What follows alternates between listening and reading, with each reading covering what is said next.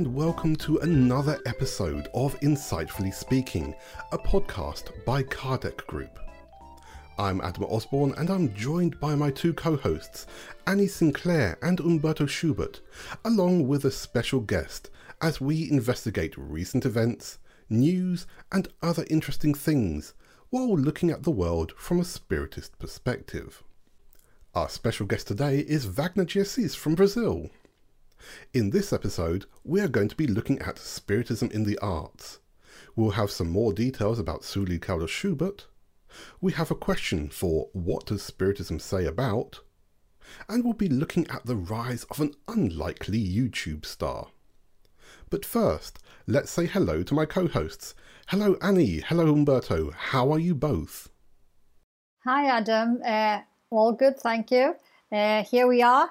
It's just incredible how time just goes so fast from one month to the next. It just seems like yesterday we were recording, isn't it? So, all cool here. Thank you. Hi, Adam. Uh, I'm very fine. Thank you for your usual kindness. And uh, here in Brazil, the overall situation of the pandemic improved uh, a little bit. So we are uh, a bit more optimistic about that. Unfortunately, we can't say the same here because we have the Delta variant still wreaking havoc, unfortunately. But the government think it's fine for us to go out without a mask. So Let's see what will happen in the next few weeks. Now, Umberto, last episode we started to talk a, bit about your grandmother, Sueli Caldas Schubert, and her contributions toward the Spiritist movement. What more can you tell us about her, her work, and her publications? Yeah, uh, she was quite a prolific writer with about 20 titles, which sold uh, approximately uh, half million uh, books, and uh, that makes her uh, sort of um, cultural phenomena in, in Brazil, at least among the, the Brazilian spiritists. And uh, most of uh, these books were dedicated to mediumship. Uh, and to some extent, we can say that she was very well known uh, for her works on mediumship and uh, somehow an authority in the field. Yeah. And no, I think definitely there's a lot that we can learn from her, her works, and the example that she gave in general as well. So thank you for, for that extra information, and no, we hope to be able to get some more things in the future as well. But now let's bring on our guest.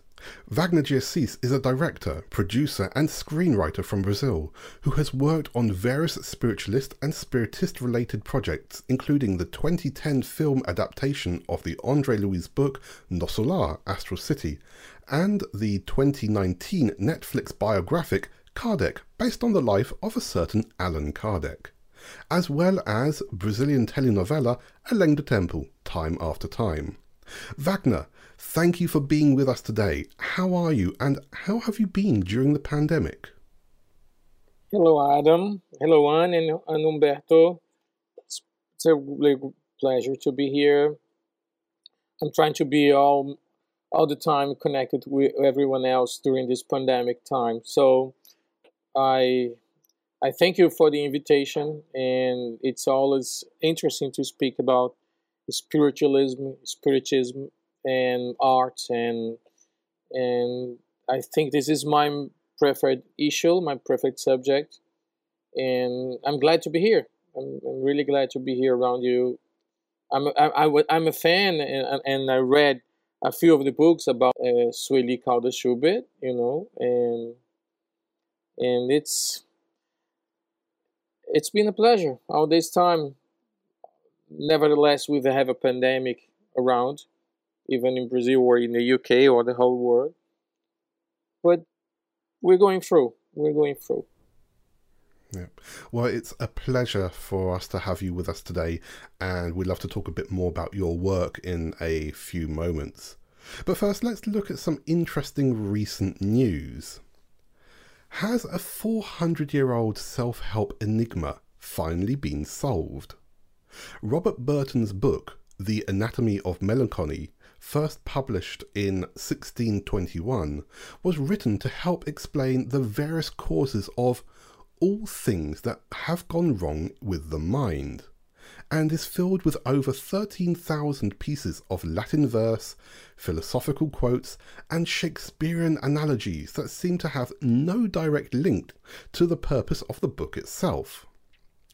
A new 1,376 page edition hopes to bring light to the quizzical book, which actually gives practical advice that is still valid today, such as the importance of making time to talk to people, tips on having a good herbal bath, and taking mindful exercise.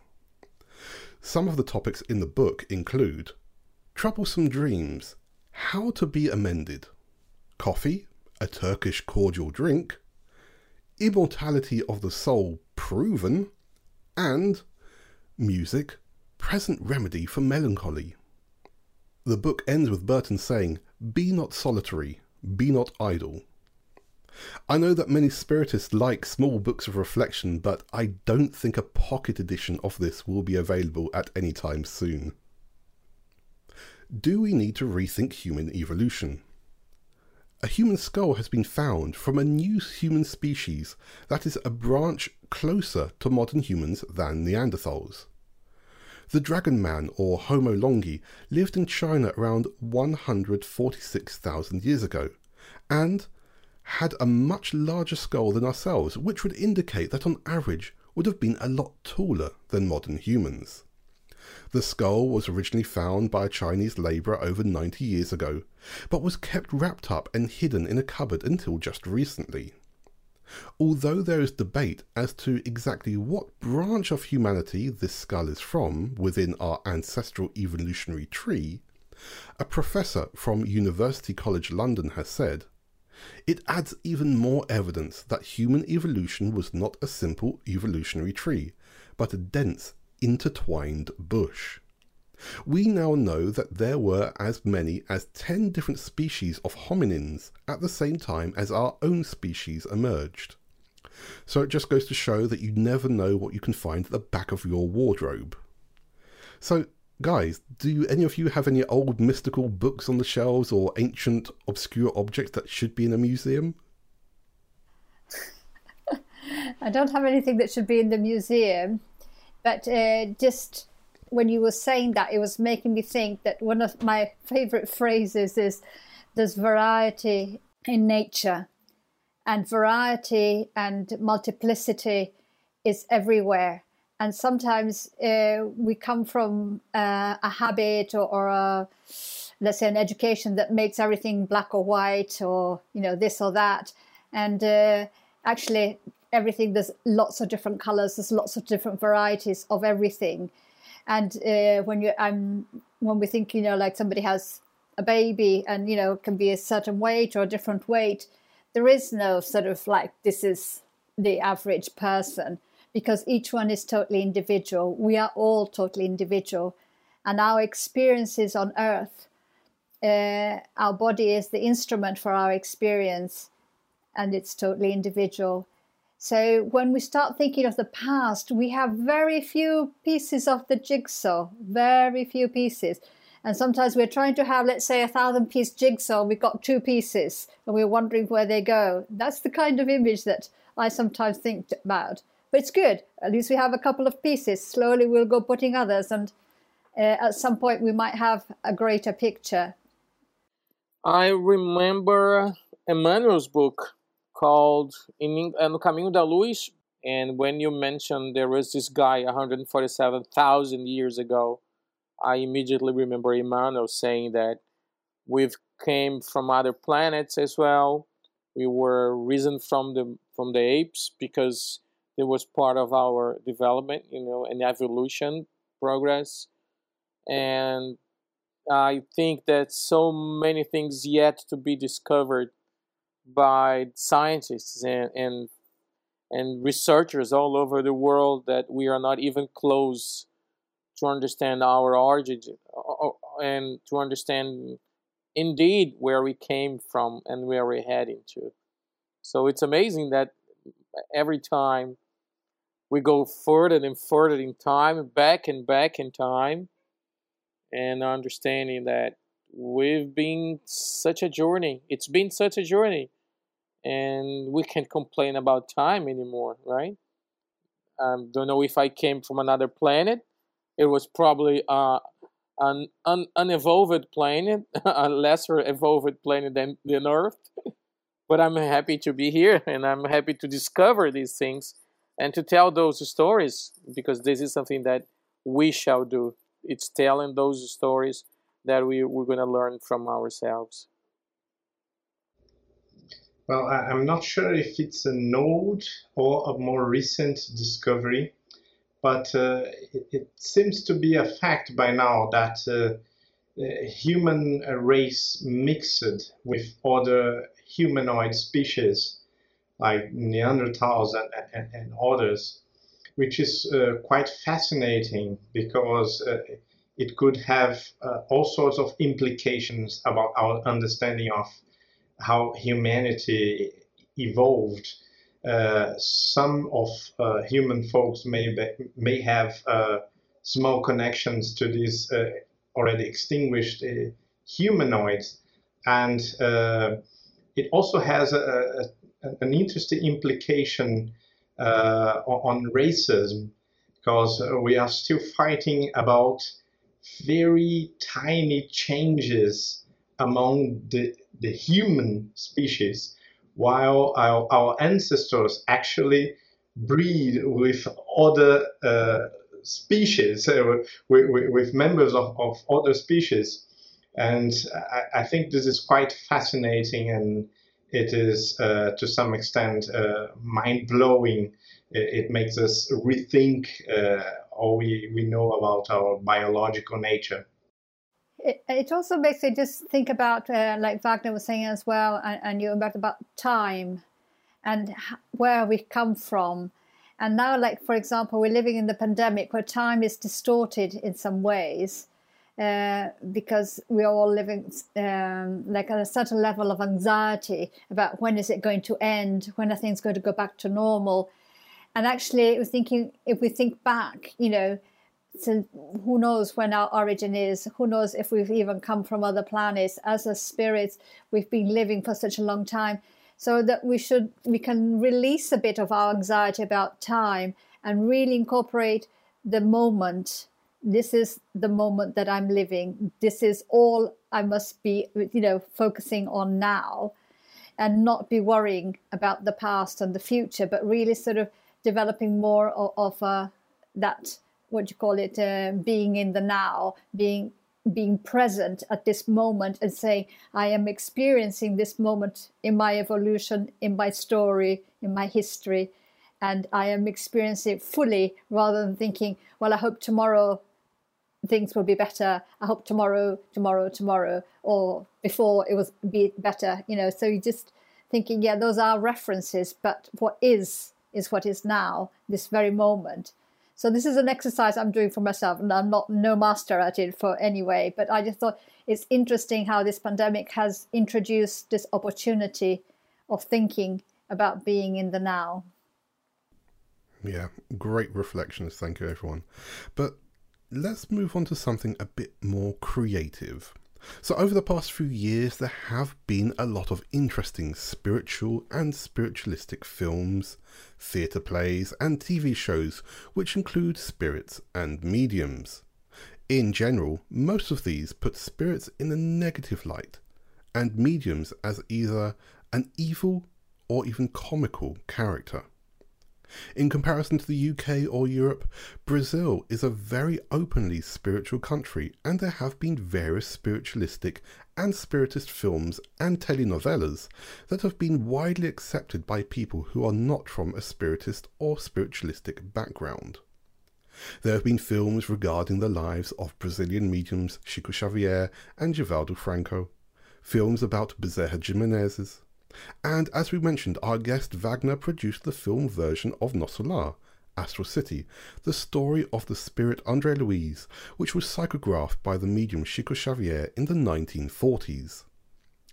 Even though most spiritist films are not available in English, there are, of course, many good spiritualistic films and television shows which are. Pixar's Soul follows the journey of a man who temporarily finds himself in the spiritual plane. BBC's critically acclaimed comedy Ghosts follows the story of a young woman who inherits a mansion filled with spirits, and only she can see them.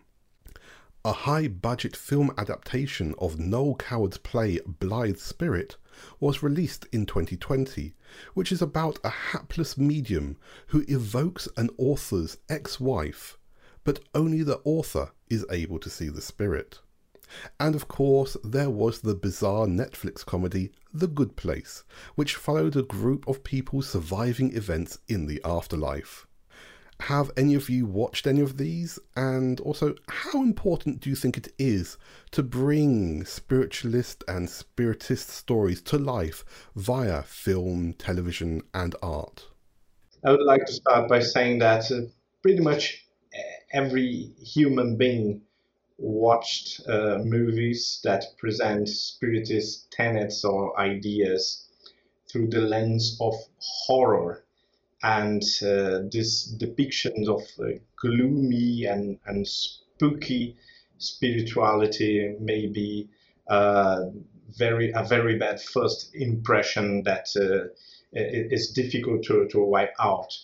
Uh, on the other hand, I'm a big fan of Korean series and, and, and movies, which are quite spiritualistic. And is, it is actually very rare to find a, a series or a movie without uh, one single deceased soul trying to communicate uh, with the, the so-called living or, or the embodied uh, persons. And uh, since we have this different cultural approach to survival after death uh, in media, it is interesting to investigate more carefully how is it conceived to uh, what sort of purposes and uh, how could it be changed somehow through uh, a cultural uh, process if we reflect more on what are we feeding to the population in terms of understanding of their own uh, ultimate reality. Well, I, I also think that, you know, whenever you have a, a movie or a play, you have the opportunity of uh, watching it and reflecting on it with your, let's say, with your family, with your friends, and say, what did you think of that? Do you think, you know, it's possible, it's not possible? It's uh, really interesting. Um, all kinds of things appear in different places. You know, I saw. Uh, I, I don't know if I've mentioned this before. I saw a play here in London a few years ago. They had a festival of uh, Spanish uh, theatre from the 1500s, and one of the plays was by Juana Inés de la Cruz, uh, also known nowadays to the Spiritists as Joana de Angelis. And it was amazing because we went to the theatre with my friend and we sat down and were like excited. And the the, the players were uh, Shakespearean players and, it, and uh, actors, and it was all in, in English. It was a, a, translation into English. It was a comedy. It was really funny, and it was uh, and it had uh, you know all kinds of unexpected things. You thought, oh wow, you know, in the times of the Inquisition, were they allowed to say these things or, or to present this? Just making it, and they would stop and they say, yes, this nun wrote these things, uh, saying she was one very brave uh, woman at the time to be exposing these things, but she did it as comedy, and it was so interesting.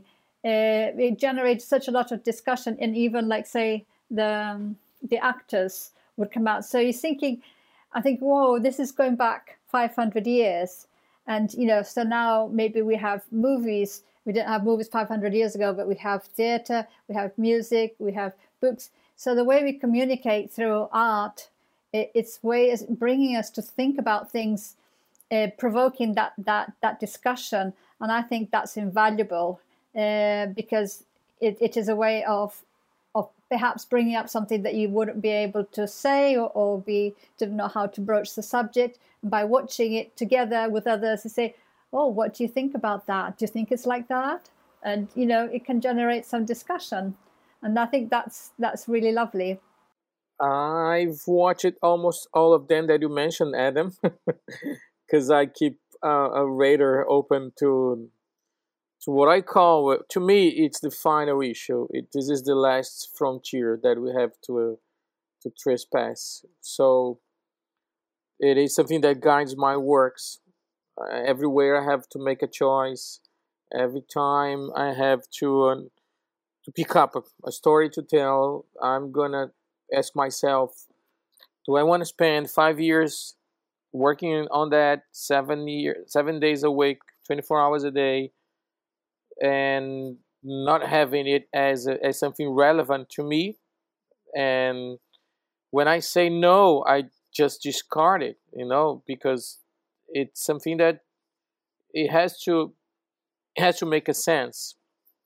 And nevertheless, this is something that has been always present in, in the movies, and we haven't noticed as something spiritualistic in the movie.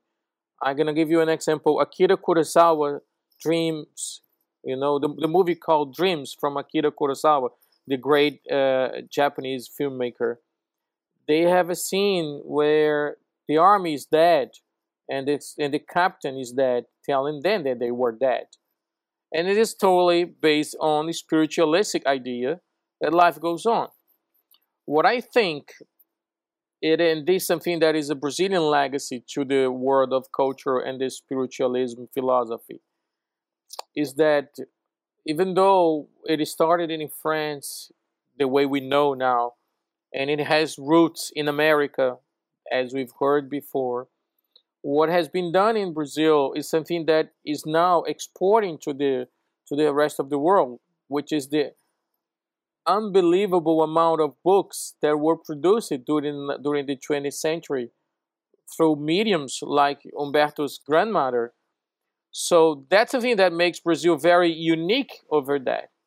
Just like mentioning Chico Xavier, it's been 500 books as well, millions of books sold as well you can't find that anywhere in the world. So, what the blend that it provokes to the to those who produce art that is based on that kind of story is something very unique, and this is something that attracts me as well. It is something that really guides what I want to say.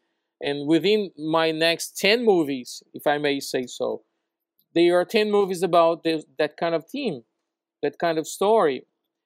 Because also one final note to me we're not creating a genre of movie making called spiritist films.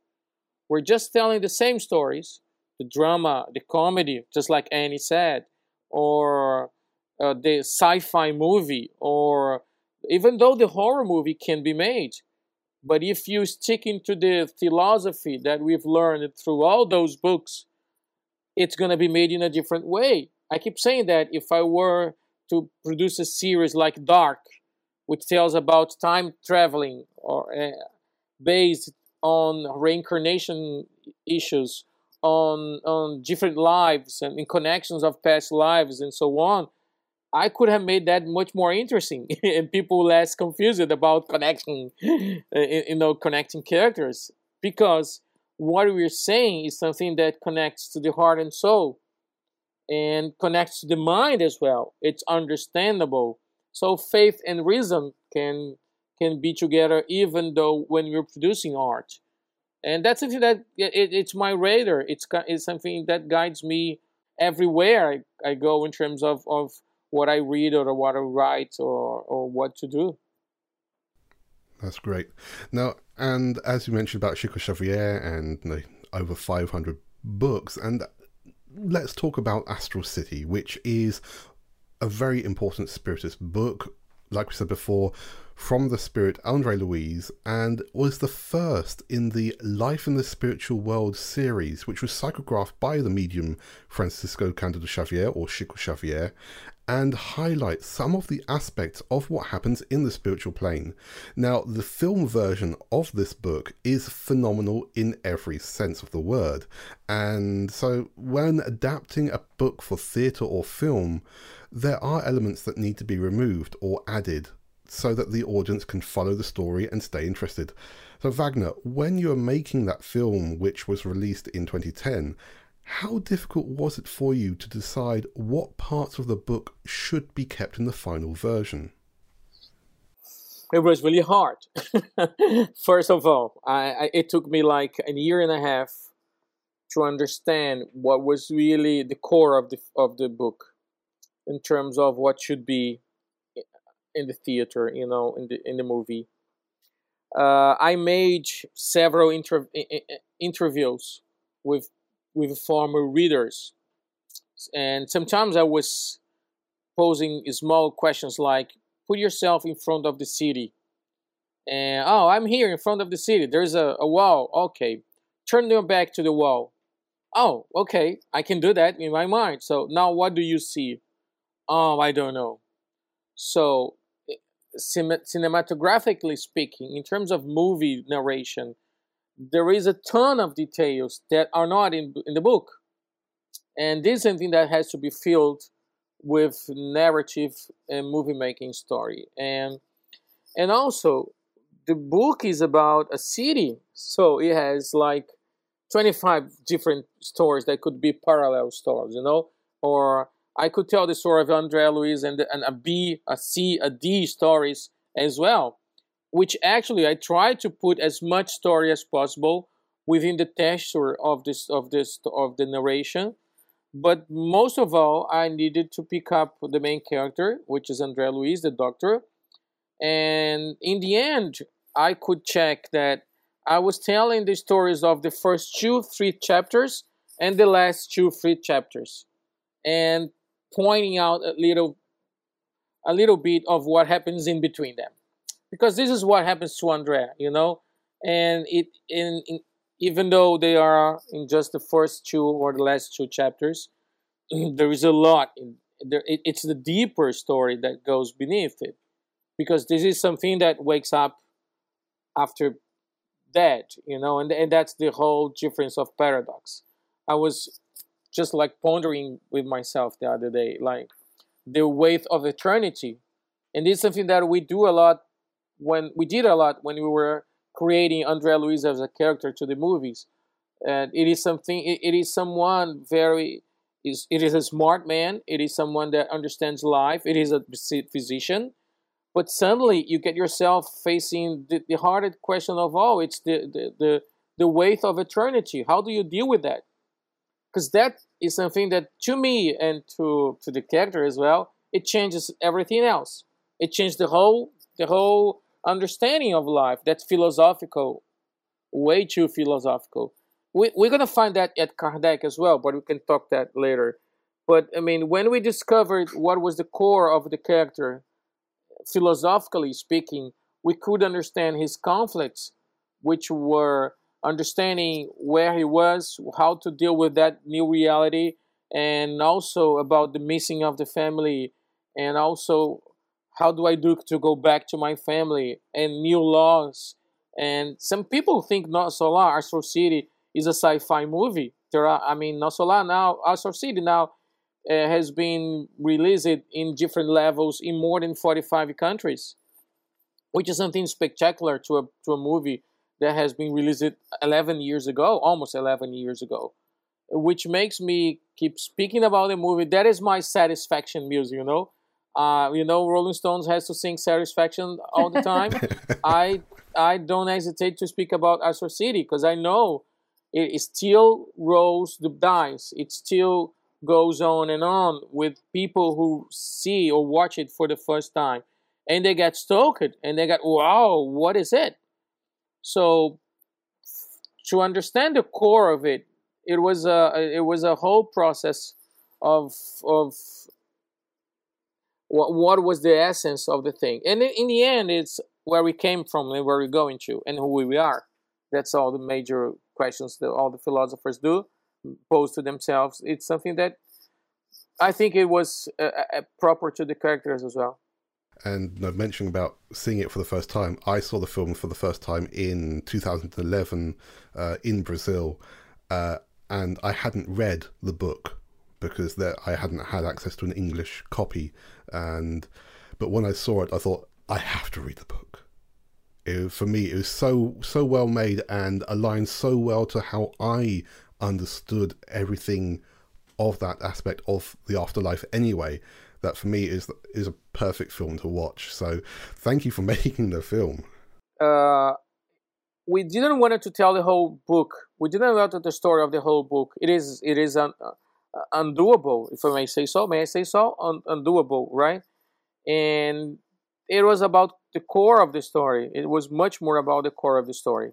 And in America, you're gonna find it probably at Disney uh, Plus or Hulu, because Disney has a has bought has Fox Films, and all the property were passed to Disney. And that's and that's even a joke. Who has watched the movie? Uh, first time I've been at Disney with the executives in, uh, in Brazil, or, and I I just told them, you know, guys, you don't need to produce a park for Astral City. We do have a park as well all you need is to die. And then they was like staring at me. And said, oh, what is that about? And no, no, that was just an internal joke. And then a few of them understood because they have seen it. So there's no need to to create a park. It's there already. well, you, you you never know. You never know. There might be a part of opening up in in Disney Orlando. You never know.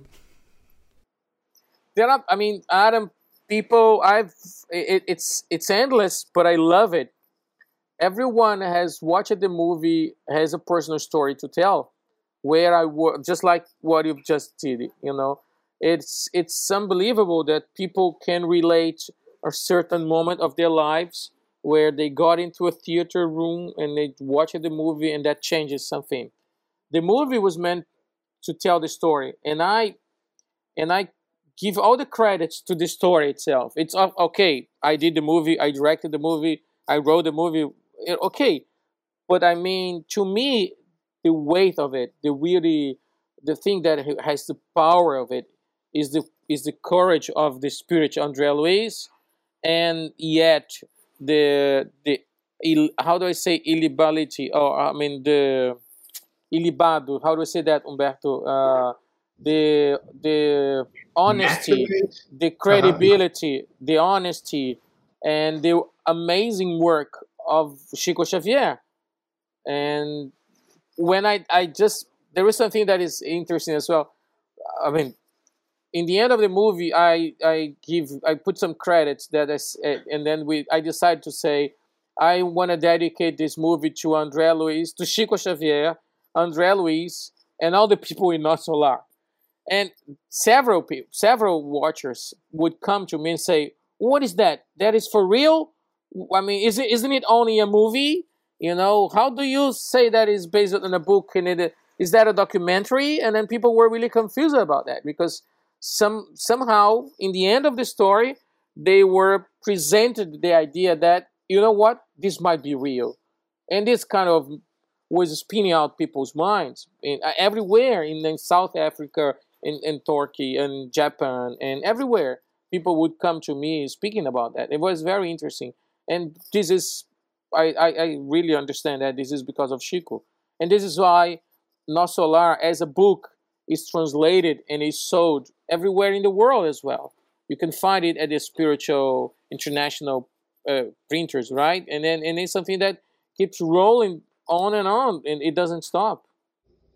Well, uh, I have to express uh, how privileged I feel for being in this show and uh, have uh, so many guests that uh, deliver us so profound and touching words as these. And uh, just to make a small link between you, you, what you just said, Wagner, to your previous discourse about the purpose in life, about doing something meaningful with the tools, opportunities, the time uh, you have to, to invest in, in some project.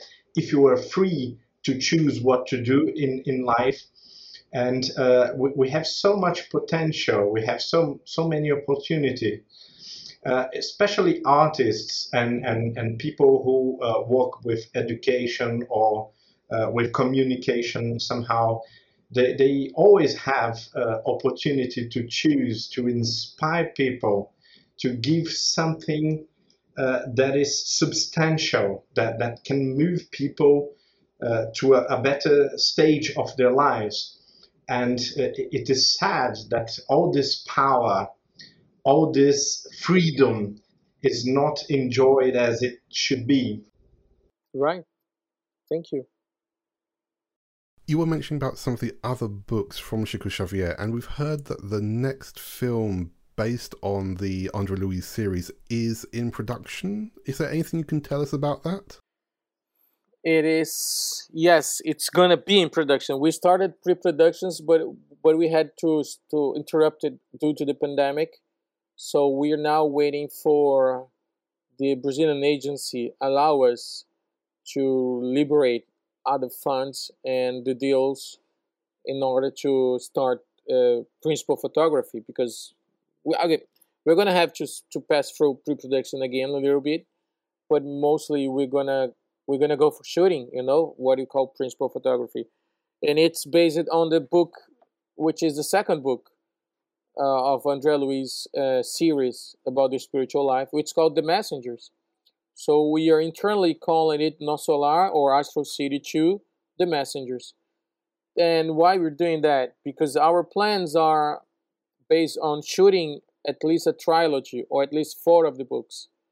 And so the other one would be the Brazilian version, which is called Obreiros da Vida Eterna, which is like the workers of, of eternal life, which to me is, is really cinematographic. You know, there's like fire from the sky, a house that takes place if you know there's war in the umbral zones and it's very uh, very cinematographic and it's it's very specific in terms of pulling, putting people uh, a different view of the spiritual world you know and i might say that and the other one is the is called libertação the liberty which is this is this is a, a movie itself you know when you read the book you say oh my god this is this is ready for the theater, you know, for the screen, and we also plan to do that as well.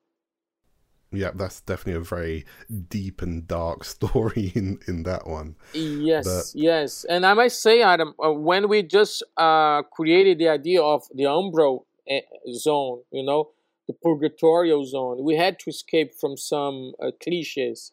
I didn't want, you know, red fire like the hell or, or whatever, you know. And we had to make a lot of adjustments from what is described in the book originally because if we went to to describe or to shoot the way it was in the book we were going to scare a lot of people. And we know we didn't want to really scare people. We just want to shake them you know otherwise people would be like really? Oh my god what is it, it somehow the, the movie somehow touches people in different places. And this is completely uh, uh un- unpredictable in terms of some people they stop watching it at first. It, it, takes them like six months to go back and watch it because it, it has to it has some connections. It is magical. It is really magic and it has connections with their own stories with with their souls or with their understandings that you know it's like shaking their ideas of the paradox of eternal life. And this is very powerful. And I, I, I confess it is it is it is amazing to watch the way it provokes this part of me. Even though it, it's I mean the movie it, it goes it, it stands alone. He does he does his job, you know. We just like control it now, but it, it goes along and it's very interesting to watch. Maybe I will say something uh, a little bit out there at this point, because uh, just as you were saying that, uh, I was just remembering uh, something. You know, like when let's let's say I'm watching the movie for the first time or or second, and then let you say certain scenes or certain phrases even or passages suddenly connect with me in some strange way. And we, I always say, we are on an incarnation as, you know, with a team. It's, it's a team effort, our incarnation. We are here, but we have a team supporting us, just like the athletes. They're running out alone, but they have a whole team behind them. So we are the same. We have a whole spiritual team that's, you know, helping us on, on this journey. And I think that they stimulate us uh, at the different passages to remind us of agreements, the suggestions, you know, things that we need to sometimes remember, even if it's unconsciously, like to, to bring us out of us, our inertia, to break us out of our habitual way of doing things, to help us to blossom forth. And I, I, I am totally convinced that uh, when you're watching, it's like when you're reading a book as well, but when you're watching a movie like that, the the good spirits, our benefactors, they take advantage of that to stimulate us. So the reach of the movies is much further than simple entertainment, in my view. Now we, we just mentioned uh, Disney before, and uh, I watched a couple movies about Walt Disney, and he seemed to be one of these artists very committed to the improvement of humanity, to, to produce things that were absolutely meaningful and uh, maybe eternal is uh, exaggerated, but uh, things that could be permanent and, and not uh, subordinated to other sorts of interests, even financial interests. And uh, I don't want to uh, move in the, into the next subject already, but uh, I, I, think about uh, Wagner de Assis's work and uh, what he's doing, and I cannot stop imagining how important it may be for himself as something that you reflect about in your own life experience. To meet people that never heard about Kardec that, that never heard about uh, Astral City in their lives, and they had the first contact through these movies. So uh, I, I, can only imagine that it, it, may be a very powerful experience, and uh, you, you may feel uh, uh at the same time privileged and uh, with a, a, a, heavy burden of great responsibility. You, you just pointed the right words, Umberto. This is it is a mix of gratitude and responsibility as well. Uh, indeed, I, I, I it, it's endless the way people react to the movies and the way it comes back to me in a certain way.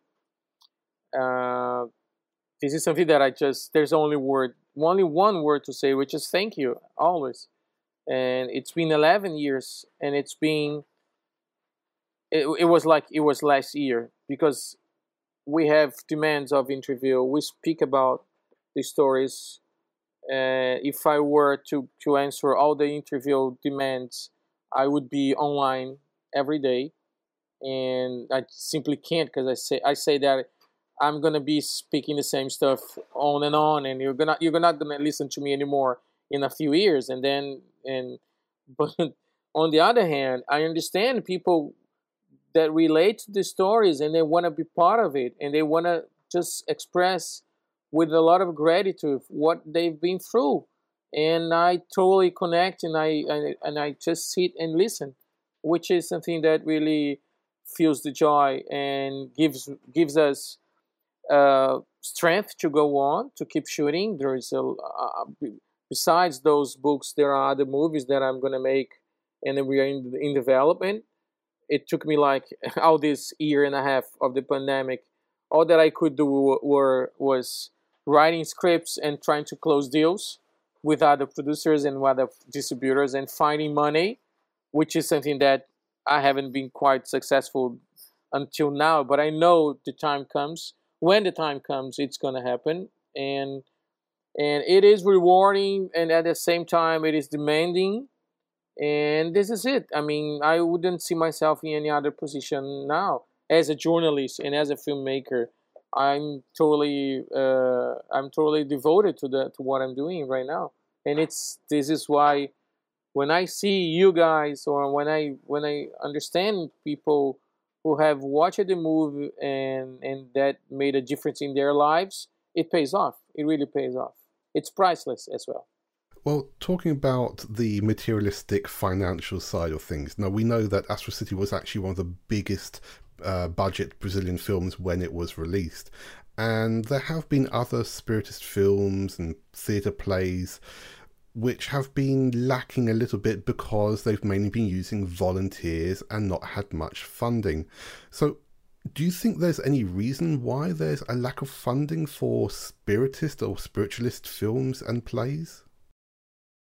In Brazil, in general, Brazilian is from the late two years and a half, we're facing a lack of investment at all because there is no cultural, political, you know, political of culture investment. But within the late 10 years, I think people were expecting expecting a new genre of movies, and that was wrong. I mean, we we should just be telling the stories instead of saying there is a new genre of movies which are the spiritualistic movies. But we forgot to ask ourselves, or even ask the ask the market, if there were there was a specific public to that which is wrong. I mean, people go to the movie to watch good stories. You know, why people go to the movie to watch a good story, well told. This is the this, this is the basic answer, and it doesn't matter if that is a love story or a sci-fi story. It matters if it's good enough and is it professional enough. So, and this is also a dilemma of the filmmaker. You know, adjusting the story to the money or fighting for the money for the right money for the story uh, in order to answer that at Astral City, my position was I have to find the, the proper money for the story. Otherwise, we, we, we don't tell the story the way it should be told. And this is something that it, it followed me. It follows me in different levels. I did a, a, movie called The Indigo Child, which is still in Brazil. We're trying to make deals outside uh, to the international market. But I could understand that it was a lesser, uh, bigger budget, and and that would be pro- providing the story that I wanted to tell.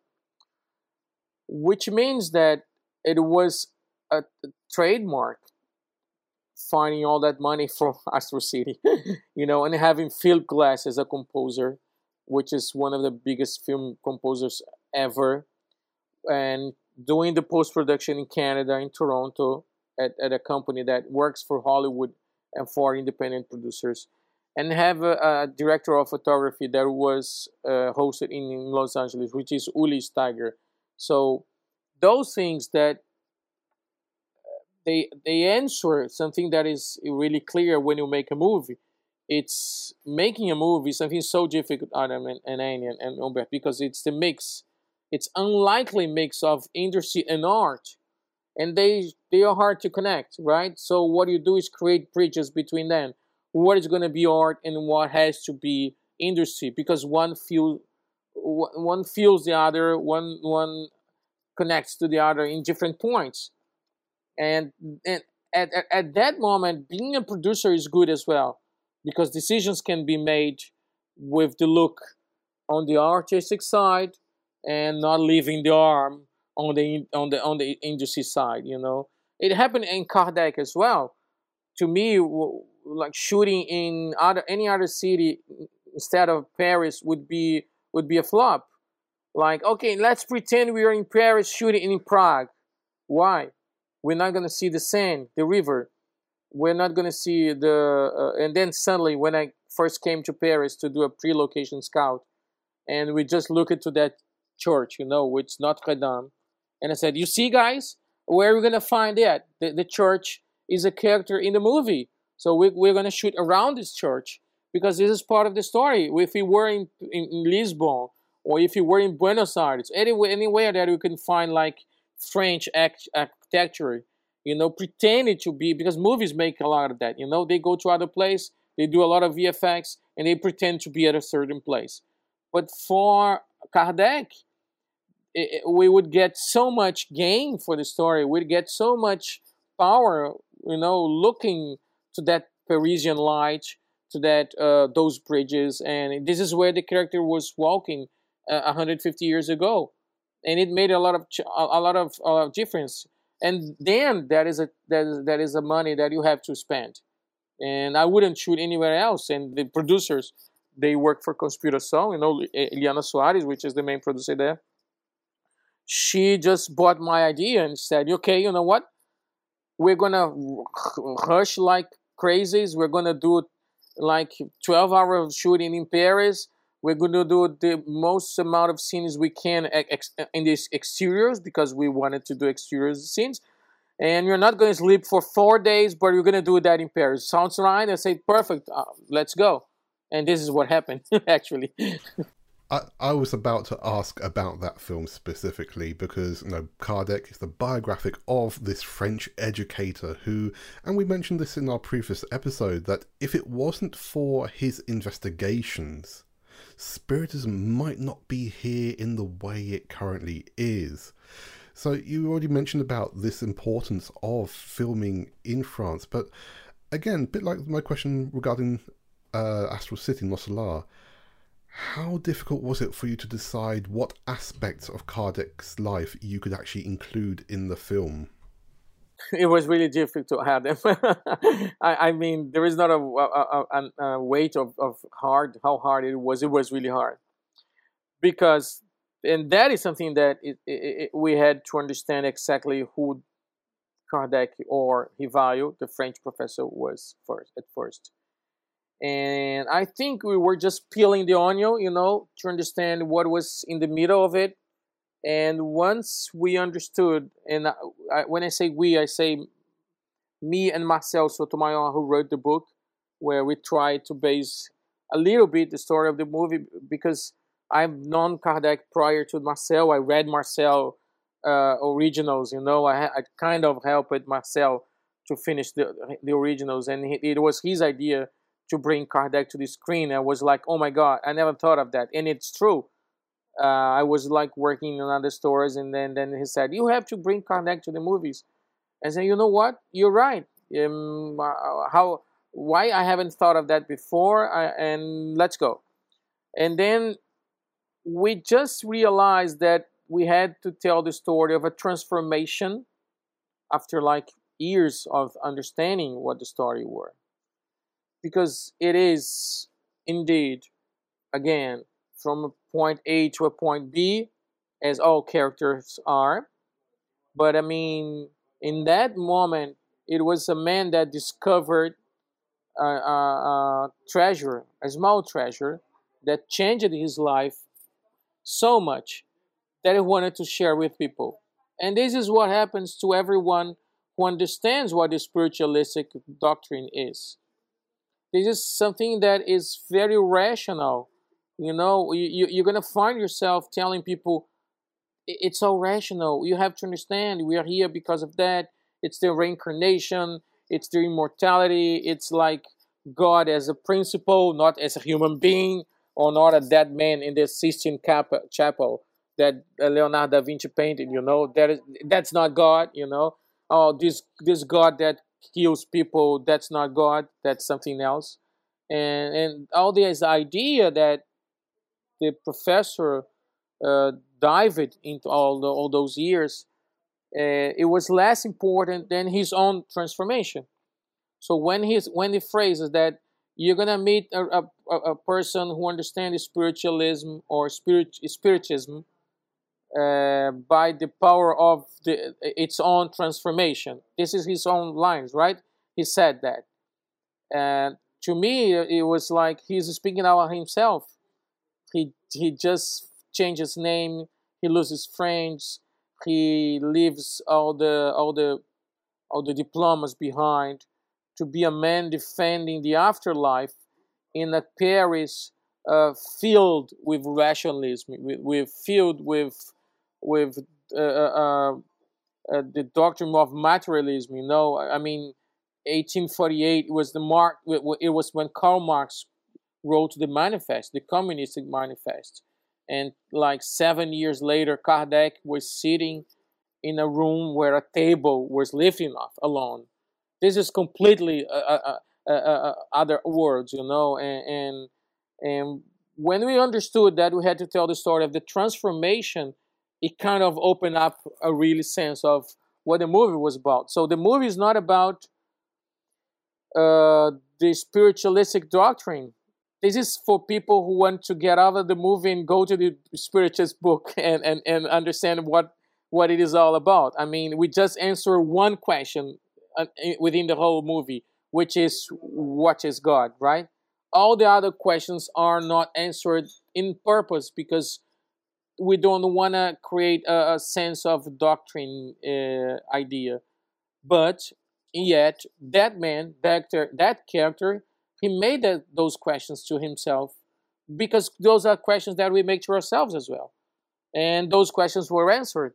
So if you want to learn about that, go to the books. Those are the, the, the, the path to the answers.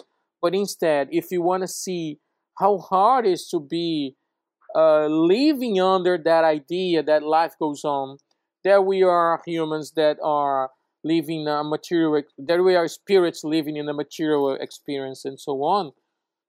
This is something that was powerful. And that is something that we I follow a lot, which is what in the spiritualistic doctrine is universal.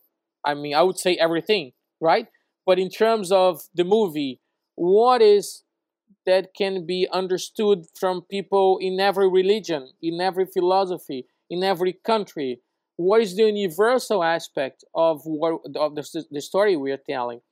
When and if we understand that, it gets easier because then we can open up the window and say, "Listen, watch this story. It's not about this this religion, which is um, to me the spiritualism is not spiritualism is not even a, a religion the way it is. I mean, it is not. Kardec said that, you know, it is a doctrine with philosophy and science and, and religious consequences. So, uh, to me, it is when we invite people from every place in society, watch this story, give it a chance, see what it is all about.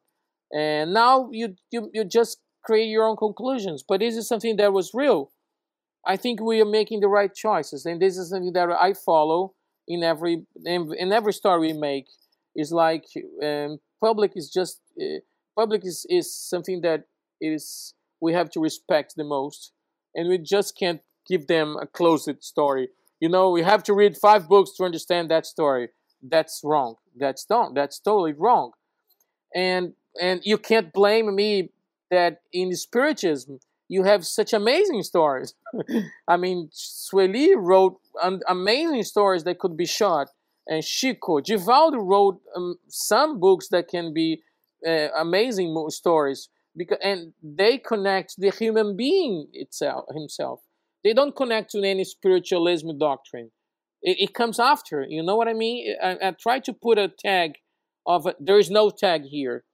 If you are Baptist, if you are Hindu, if you are a Muslim, if you are a Catholic, you can just watch this story because it tells about something that is common to everywhere, which is human beings.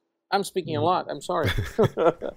I, I start going on and on, you know, and I, I, just that's I don't okay. stop. That's okay all I can say is been it's a pleasure to listen to you.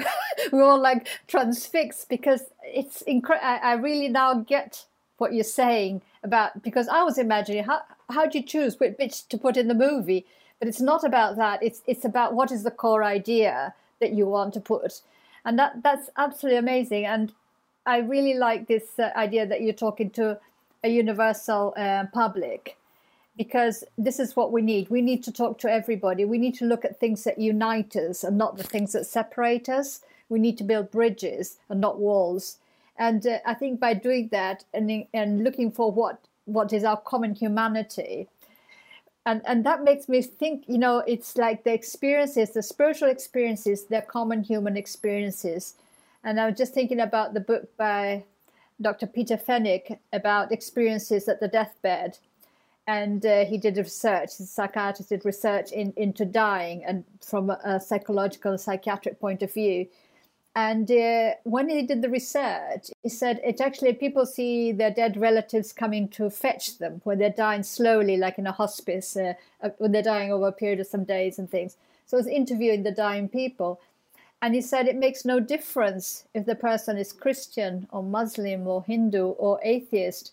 They still see their relatives come to fetch them. And then when he says, Who comes to fetch you? And it's usually like, uh, parents or, or um, uh, let's say the wife, the husband, or, or siblings, the persons that had a strong personal connection.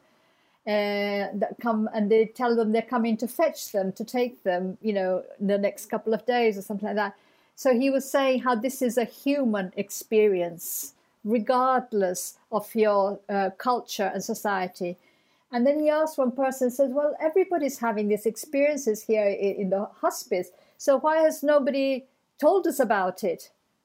And then one of the persons said, "Well, nobody asked us." you know what I mean? You're not going. To, another one said, "You're not going to start saying you've seen dead people. Well, they're going to think you're going crazy. So you just, you know, you just talk Simple to them in that. your mind, yes. keep it quiet. but now that you ask, I tell you.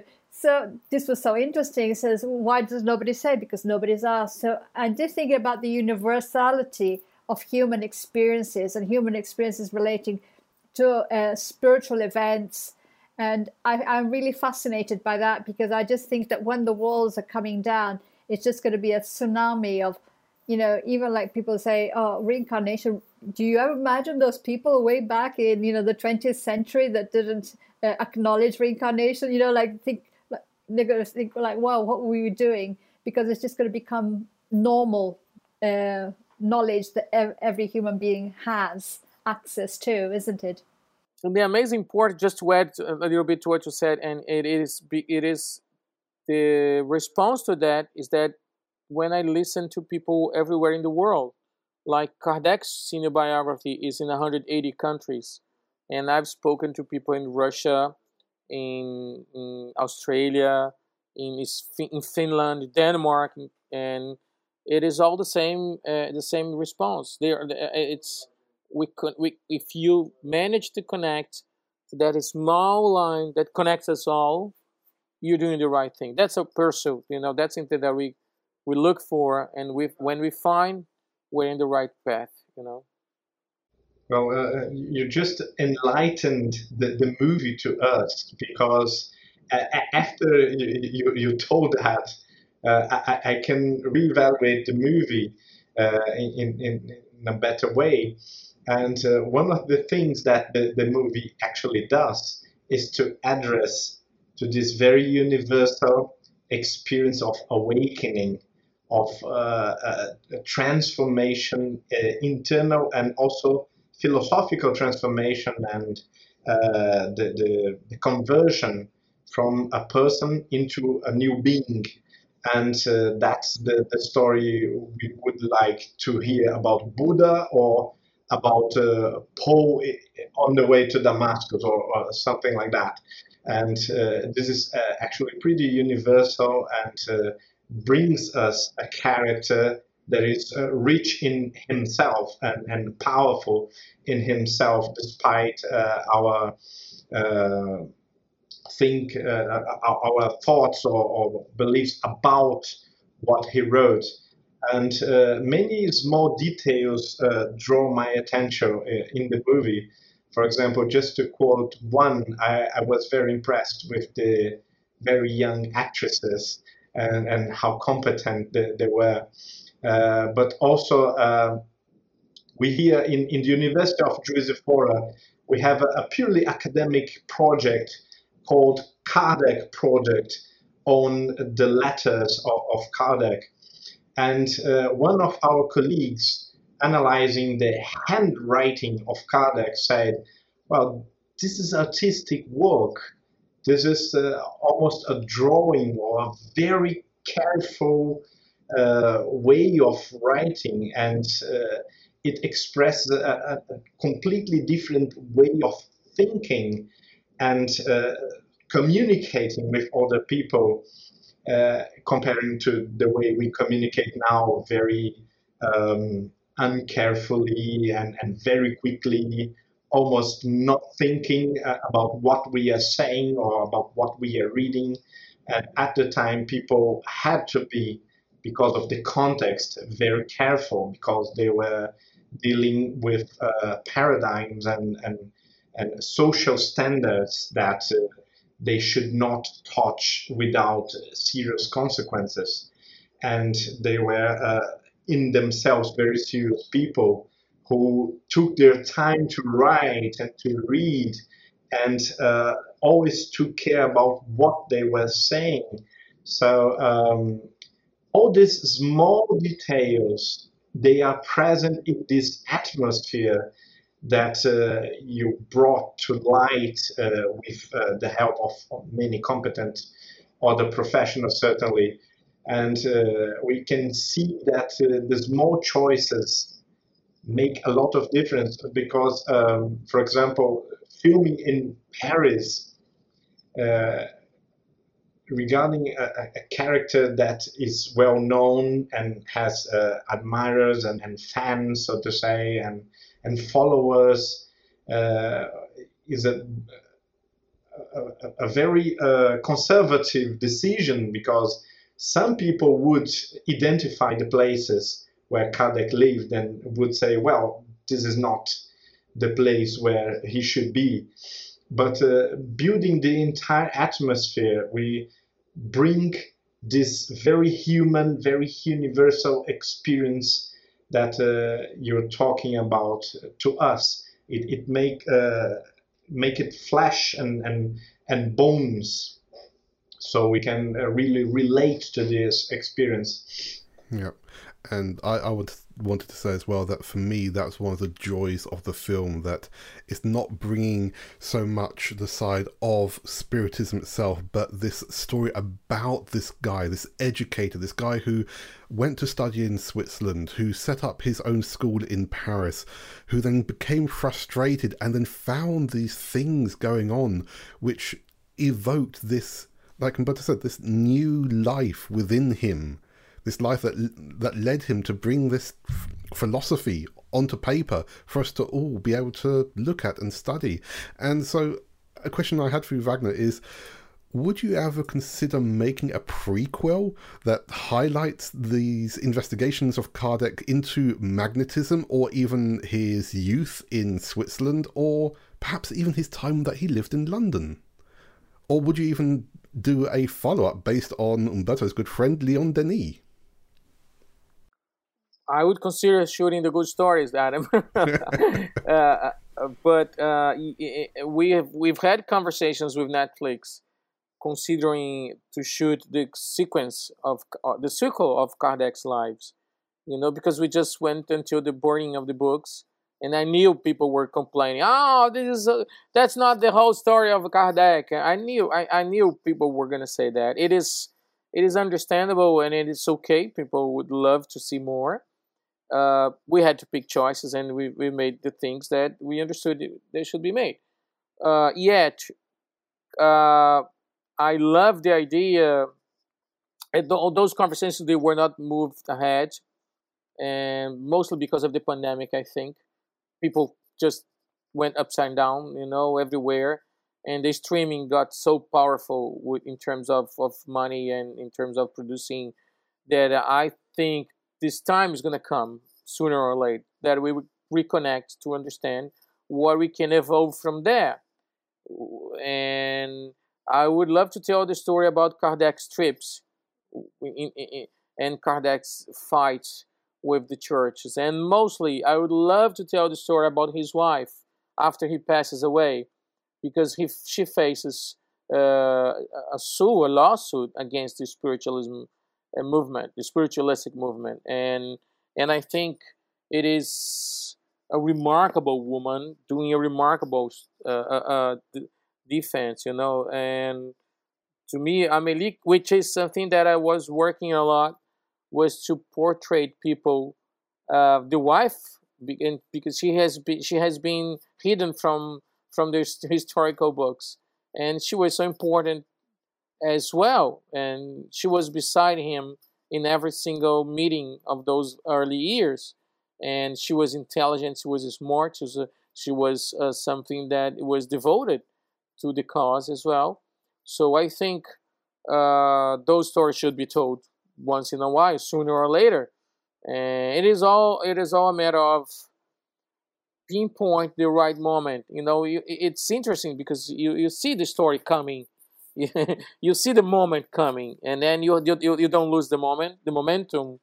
And I think now we have to re, to rebuild the moment within the Astral City things, and then we're gonna rebuild moments in every other place.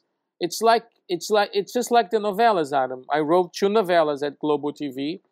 Both novellas were made on the basic grounds of the reincarnation idea of past lives and reincarnation. Was one was Além do Tempo that you mentioned, and the other one was Espelho da Vida, which took place in 20, 2018, 2018. Uh, and we were at the momentum, and the momentum is gone, and now we have to understand how we, what we bring now, what kind of, of, of what kind of things that people are going to be willing to watch after we go through these terrible moments. You know, in Brazil, I, I, I used to say that Brazil faces a pandemic and the pandemonium. The pandemic is due to the virus, and the pandemonium is due to, is due to the government. You know, so after both are gone, hopefully, uh, we are working on things that we call the goodwill stories. You know, stories that can bring you up. That that have to say, you know, let's get out of a war like the UK knows what a war itself is. Like the UK knows what is to be destroyed as a country. Brazil as a country never heard of that, never, never knew it, in, indeed, in real terms. And I think now Brazil is devastated. You know, it is a devastated land. And it is sad to say that. It, it may sound even cold to say that, but we've cried so much already during the, during the late 18 months we've suffered so much that it, it's now time to start breathing again, you know, to get our vaccines. I was already vaccinated, half half vaccinated, and and and start to get the teachings. Now we have to get the teachings, and because before that, we just need to console each other to help each other, and I think those stories might be uh, uh, might be uh, in the surf again. You know, I, I don't know if I may say so, but I mean those stories might be in the in the target again. Yeah, I think that it's it's really interesting because when you were talking about it, I, am very mindful. I work in in the National Health Service here in the UK, and that was born after the Second World War, and it's something that the whole country is very proud of. It's, it's a system that of course, has many difficulties as well. But it, it was like a symbol of a new time and something that a country could do for all its people. But it was born out of the ashes of war or something really destructive. So it's like the story of the phoenix.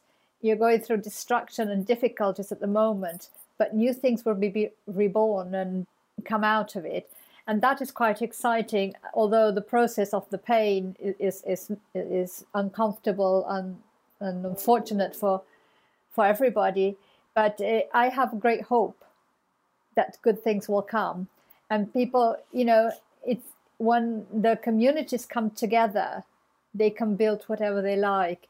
Even people i think like my experience of brazil was everybody's always looking to the government looking to the father looking to somebody over there to solve their problems. But the solution is here. Let's get together our brothers and sisters. Let's make our own solutions.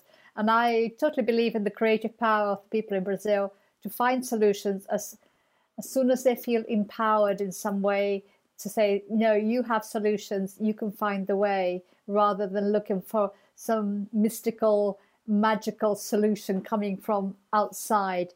And that's about our relationship with God as well. When we, when we think about this transformation, about a God that's not a, a God that's going to come and save us like, like a hero on a white horse. It's not that. It's that it's giving us the power that we have the ability to transform things as well.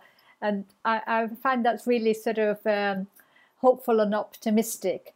Uh, and uh, I really look forward to to the future to see what interesting things are going to come up. Amazing words, Anne. Me too. Thank you. and you're just talking just now about uh, finding solutions. And we know that during the pandemic, obviously theatres, cinemas, galleries, museums, and almost everything else related to arts has been shut down around the world. But what are your thoughts about having access to pre recorded shows, to live stream concerts, virtual museum and gallery visits during this pandemic? Uh, I think there was there, was a nice uh, initiative. You know, there was something amazing to that was done. I myself watched a lot of lives. You know, amazing uh, singers. They were like singing for free.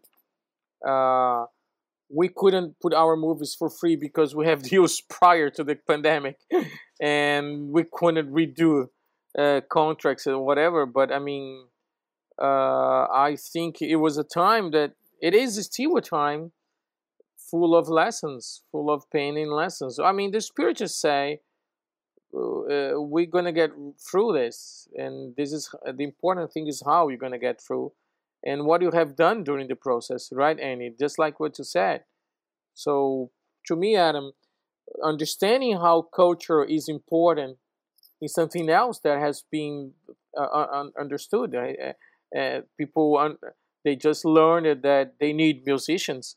They just learned that they need uh, audiovisual storytelling. They just learned that they need books.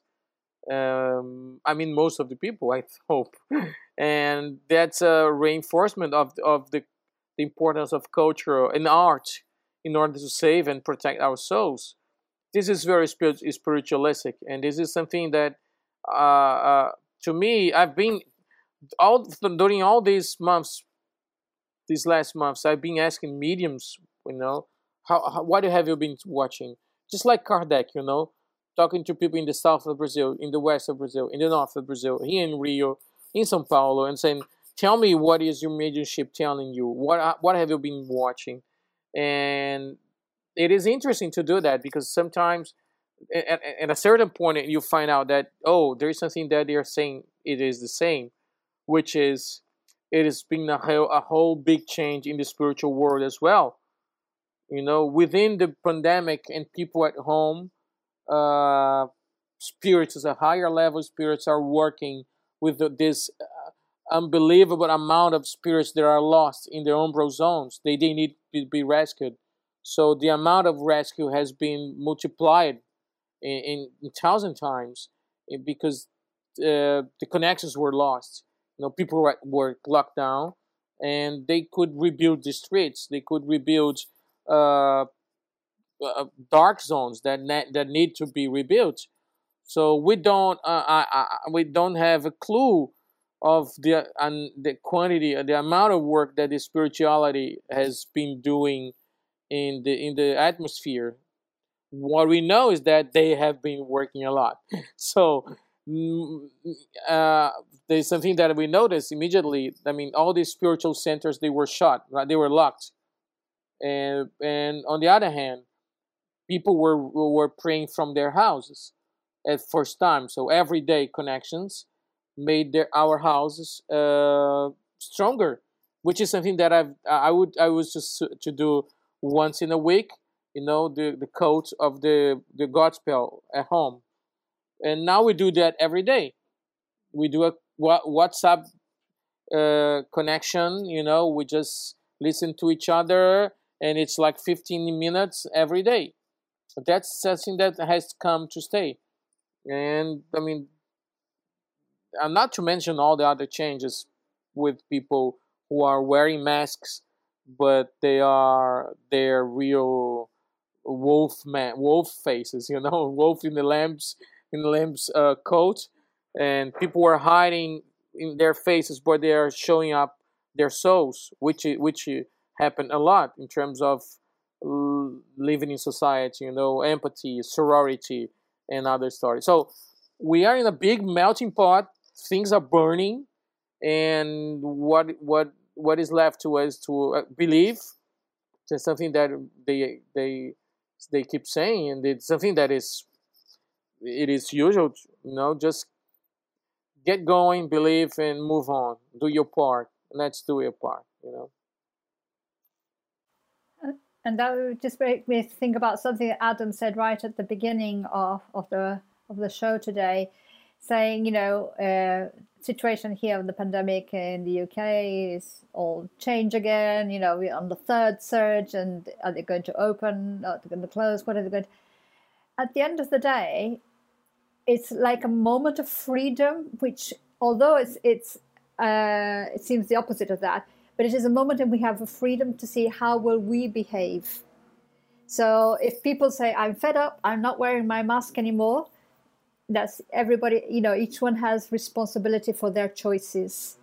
So it's it's it's really interesting. It doesn't matter if other people are not doing their bit as long as you know okay i think that this is what i should do. I think that this is what is correct. I think this is what's respectful to my brothers and sisters who whose immune system might be weaker than mine.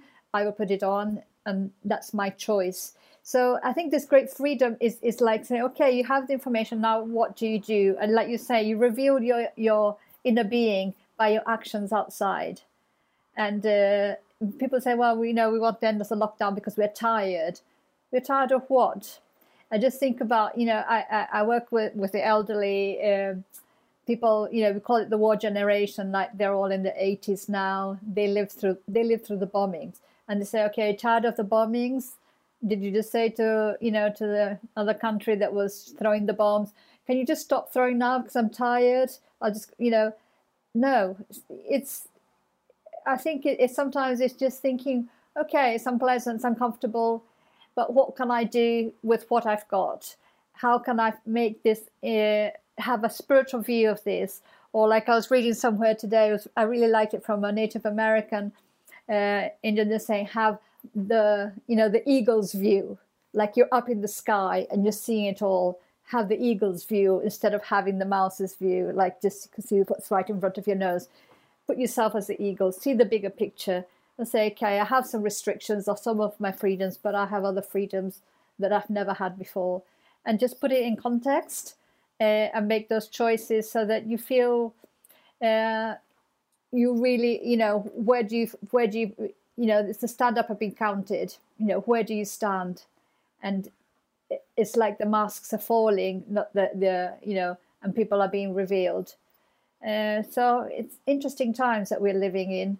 And uh, I make no judgments of others. I'm just talking about myself and about my own personal challenges to be coherent and to try and do my best and to think, you know, why am I what, why am I upset about this? Why am I bothered about this? What's it? How's it? Why is it affecting me? You know, where where is the x of the equation in this situation? And I think that's really useful, so that we live conscious lives rather than being on automatic pilot. I agree 100%.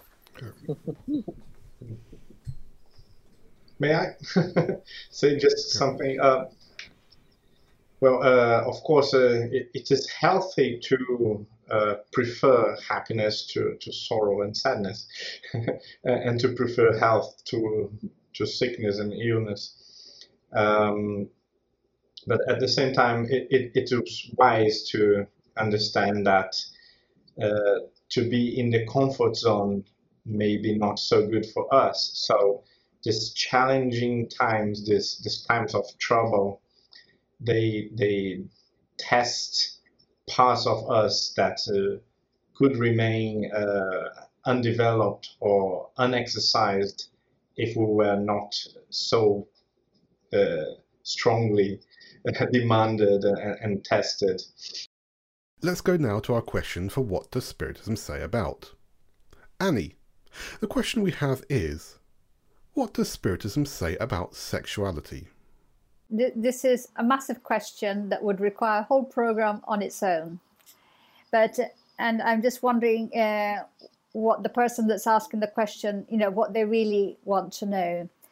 I think that what I can refer to is uh, in- interesting information that we can find in the Spirits book uh, around question 200, 201, and 202, uh, in which Kardec uh, is asked um, the spirits if a man can be incarnated in a woman's body or if a woman can be incarnated in a man's body, if we can be swapping the types of bodies we have. And he said, of course, because as spirits, I'll use the, his own words, uh, says um, the same spirits animate men and women. So I would say, and this is what it says as well, we have to have the perspective that the body that we are given, uh, that we choose, or however it comes to be, the body we have in this incarnation is the instrument of our incarnation. It doesn't define us. It is how uh, it's our instrument to use to interact and to be in life. And uh, different types of bodies can give us access to different types of opportunities, experiences, situations. So, for me, being a woman today in the UK, very different from me, for example, being a woman in a different countries where I might not have the same freedoms or access to education or health. Likewise, eh, in the past, eh, if I were to be a man, I could be engaged in activities that perhaps were not allowed to the women, and so on. But I did say something earlier on, and I bring it back again that there is diversity in nature everywhere you look. So nothing is clearly defined. So I would say that uh, not going into all the all the discussions around uh, gender and sexuality, but thinking about just the uh, physicality, the physiology and, and, anatomy of the bodies we have. And they are the instruments that we are using. The spirits, they say, they don't have those anatomies. Uh, the spirits can incarnate as women, can incarnate as men, and the variety just goes on. So I don't want to uh, go on too much about it. I just hope that that, that gives a little bit of, a, of, of the flavor and you're thinking about where is this question going and what do you really want to be thinking about? Because it is an ongoing discussion in society today which we're all like trying to make sense because we have this freedom in which we can discuss these things openly and trying to find. And it's about what are the limits of the spirit. The spirit doesn't have any limits. We are eternal beings and we are destined to perfection and we will have an infinite number of experiences. We put that in context, and that kind of changes a limited view of, oh, you know, a situation that's very temporary. But like I say, it is a very, I think it's a, it, it is a very delicate subject. It's a subject that uh, deals uh, with forces that we are perhaps not really, we're not able yet to understand fully how all these things work. Uh, but I think maybe just start thinking a little bit along the lines of what what I could contribute at this point. I hope that helps the person who asked the question. Well, uh, from a philosophical perspective, I think it is relevant to stress that uh, we are wrong in thinking about ourselves as uh, male or female, because our bodies are male or female and of course, because we live a, a more material life, we are used to relate ourselves to our bodies. But actually, I am uh, an I, a, a, self, uh, and uh, a person that is independent of these uh, psychological and physiological configurations that uh, we need to express ourselves in the material world. So the, the first big step to understand the issues uh, of, of gender and sexuality is uh, stop thinking about ourselves as uh, bodies and to understand that uh, I am a self, an I uh, who can have uh, different material experiences, but these material experiences do not define me. Well, in our last episode, we were talking about mediumship. We know that at a certain level, we are all mediums. But how does this work regarding art, music, and films? Can friends from the spiritual plane help us, inspire us, and guide us when we're creating anything artistic? And how could we feel this influence?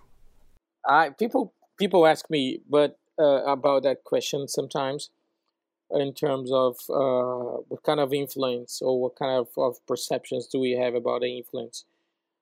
And my answer is kind of fuzzy, but I mean, this is eh, very honest because I don't know exactly. It's not official, but of course, we know spirits are around us, but they guide us, they influence us more than we think. This is one of the questions, you know, more than we may ever think.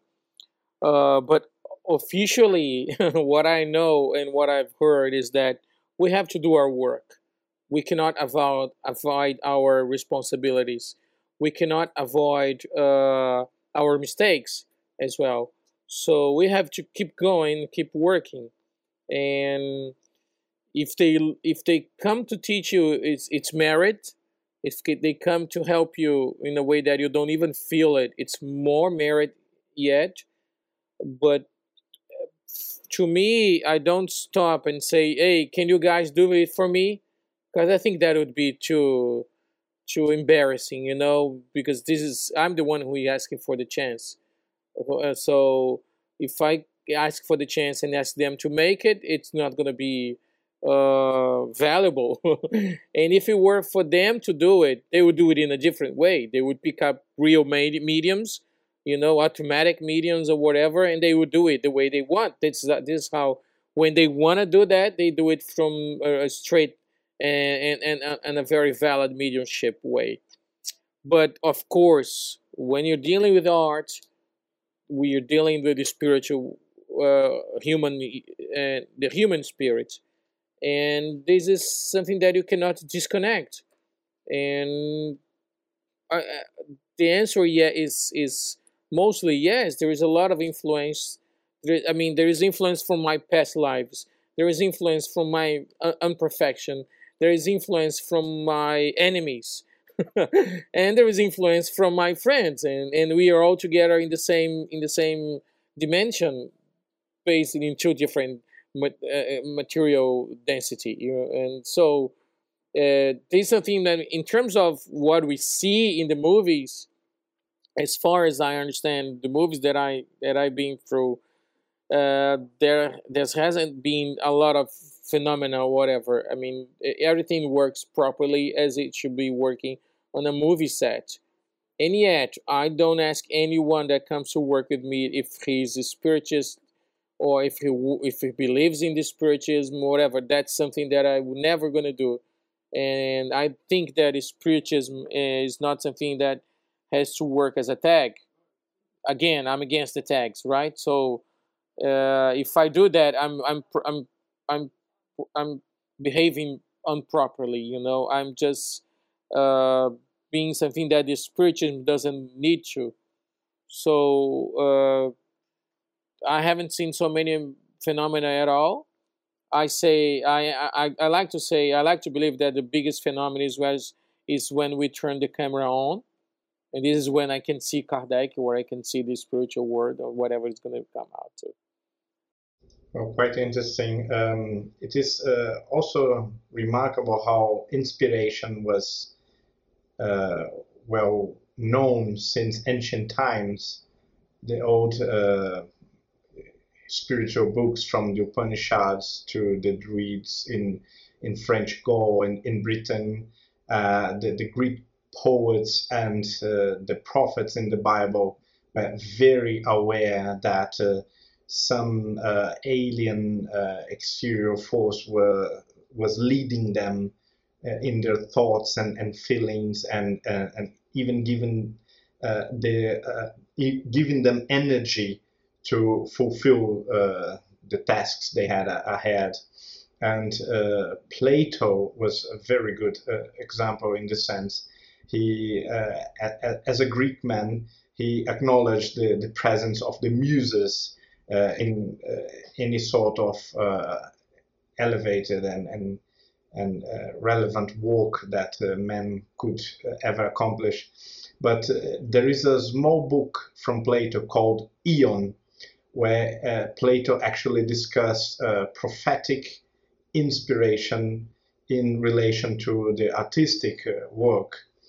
Uh, this book also reminds me of uh, Leon Denis' masterpiece on spiritualistic art, which is spiritual spiritism in the arts.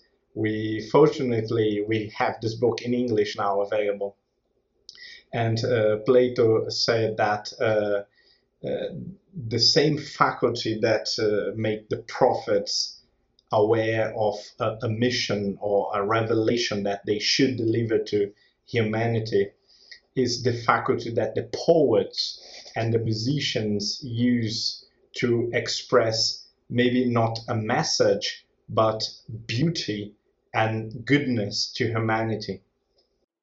Amazing.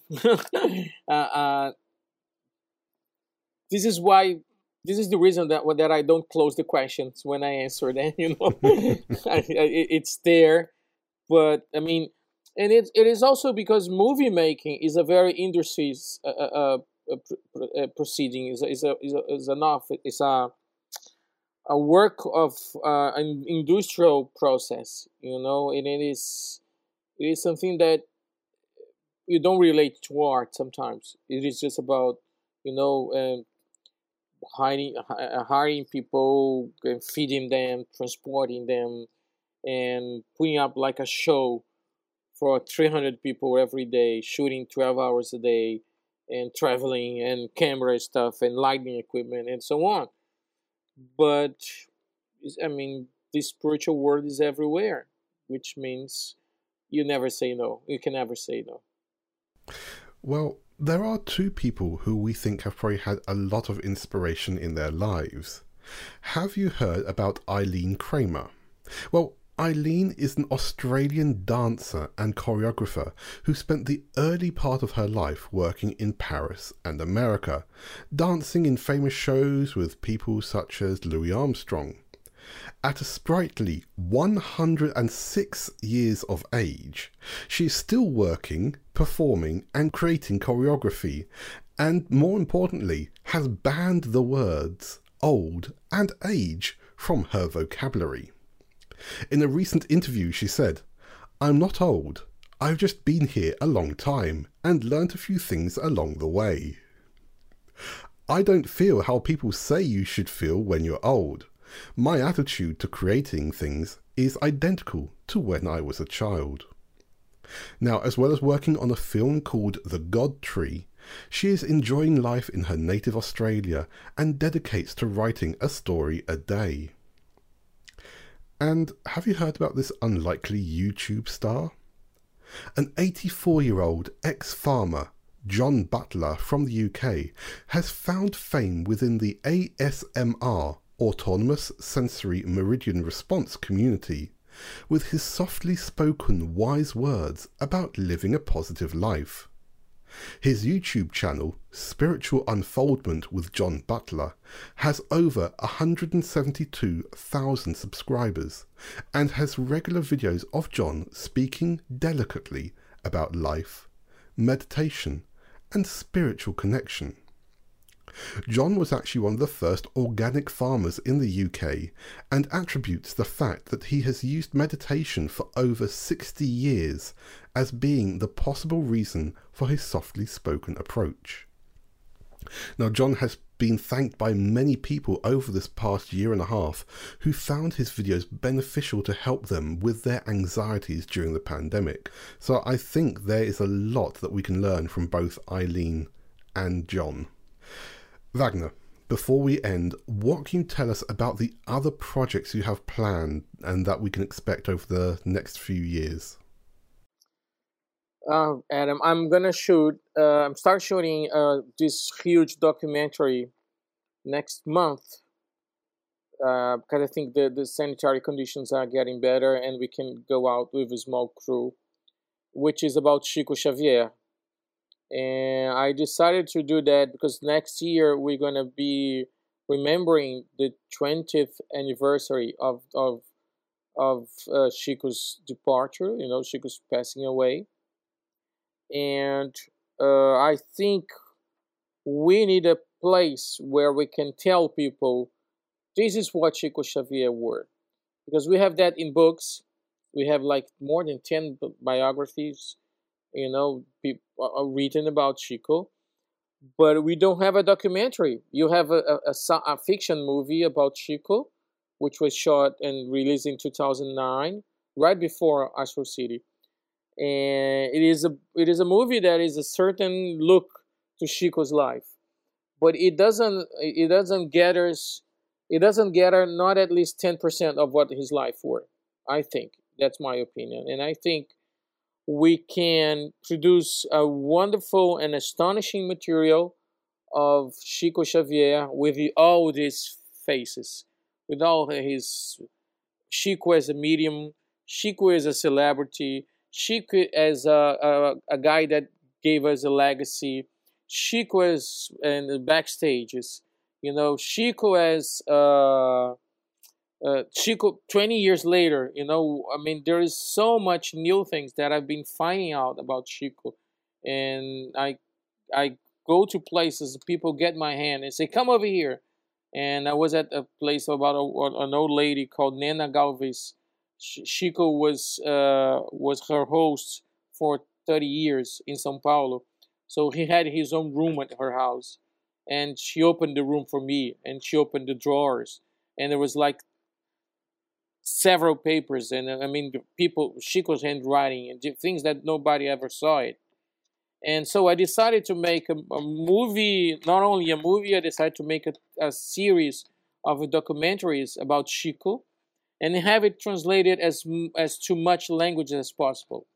So someone in Japan that says, you know about this guy who lived in Brazil, it's called Chico Xavier. How do I get to know about him? Just watch it, you know. And we're, we're, we're going to try to put as much as we can about this man called Chico Xavier, and and in different in different documentaries, or maybe one major documentary feature film, and other uh, small or an hour episodes documentaries, you know, and try to get it in, in streaming, in a nice streaming uh, channel. And if we don't if we don't succeed, I'm gonna release it myself to different places. Uh, but I think Chico deserves that. Uh, the new generation of spiritualists in spiritism, they must learn more from the man, the work, and the the the, the whole the whole universe that surrounds a man like Chico. So I'm gonna do be doing that. It's I'm gonna interview more than hundred people already. It's they were already listening, and I'm gonna be interviewing more people as much as needed. And I'm gonna also shoot uh, Nosso Lar 2, The Messengers, as soon as we have sanitary conditions. And and I'm there are other other movies that are in the row, and I rather wait to give the, the good news as soon as they are as they are fully ready to be made. One movie that I can I can advance. I mean, two movies that I can advance. There are already in development and already partially financed it is one movie about the Fox sisters. This is going to be an English spoken movie. The Fox sisters were the pioneers of the whole spiritualism movement in America, 19th century America. Uh, and I'm going to do a movie which is a very challenging story to tell about Emmanuel, which is Chico Xavier's mentor. So I want to be telling the story of his seven lives since he was a senator in Rome until the moment that he works with Chico in the 20th century. So that's quite a journey, and that's quite uh, daring and challenging for me. But I mean, all those projects are in development, are developing. I mean, screenplays are ready, and it's about money, time, the momentum. It's about creating the momentum, and uh, we are going to be announcing through the Instagram and from I mean social media as much as we can. Great. Well, thank you, Wagner. And we certainly look forward to seeing these films and documentaries coming out as soon as they're available. Well, thank you all for your thoughts and considerations today, but it's now time for our moment of reflection. Annie, what have you got for us? Yeah, it's interesting. I I, I randomly uh, chose uh, a passage from Recipes for Peace by the spiritual evangelist through the mediumship of Divaldo Franco. And I'll just read it slowly and just take from it whatever speaks to your soul.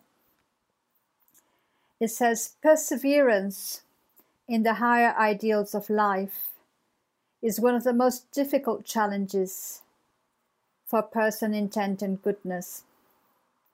When one stage ends, another one unfolds ahead.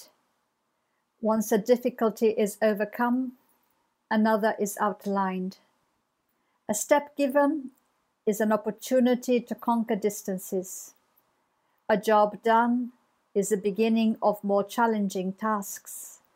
And when we believe that the more serious hindrances have been surpassed, further difficulties and harder to surmount obstacles arise.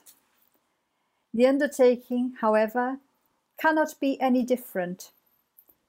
Each victory entitles the individual to the more audacious attempts rather than to the limitations of inaction. Exercise is the patient master that qualifies any person for more complex achievements. What presently appears impossible later becomes a completed accomplishment. Suits for me. it, it, it seems like it was perfectly chosen, no? it's for all of us. I know, I know. I was selfish, but it's about movie making, you know? it fits, it fits, doesn't it? It just makes us think that when we think that we have an obstacle, a difficulty, to overcome it, the next one will be bigger because we will be greater, we will be more able. Thank you, Annie. Well, friends, we are at the end of another episode. So please remember to contact us to let us know your thoughts and comments, as well as your questions for What Does Spiritism Say About. You can contact us here via the Kardec Group social media accounts. You can email us at insightfully at kardec.org.uk or drop us a line via our website www.kardec.org.uk where you can also find details about our group, about the High Five fundraising campaign, as well as finding the links to the previous episodes of this show. So it just leaves me to give a great big thank you to our guest, Wagner de Assis. For me to say thank you to my co hosts, Annie Sinclair and Humberto Schubert. And for me to thank all of you who have got to the very end of this show once again. My name is Adam Osborne, and I hope you can join us again next time for another episode of Insightfully Speaking, looking at the world from a spiritist perspective.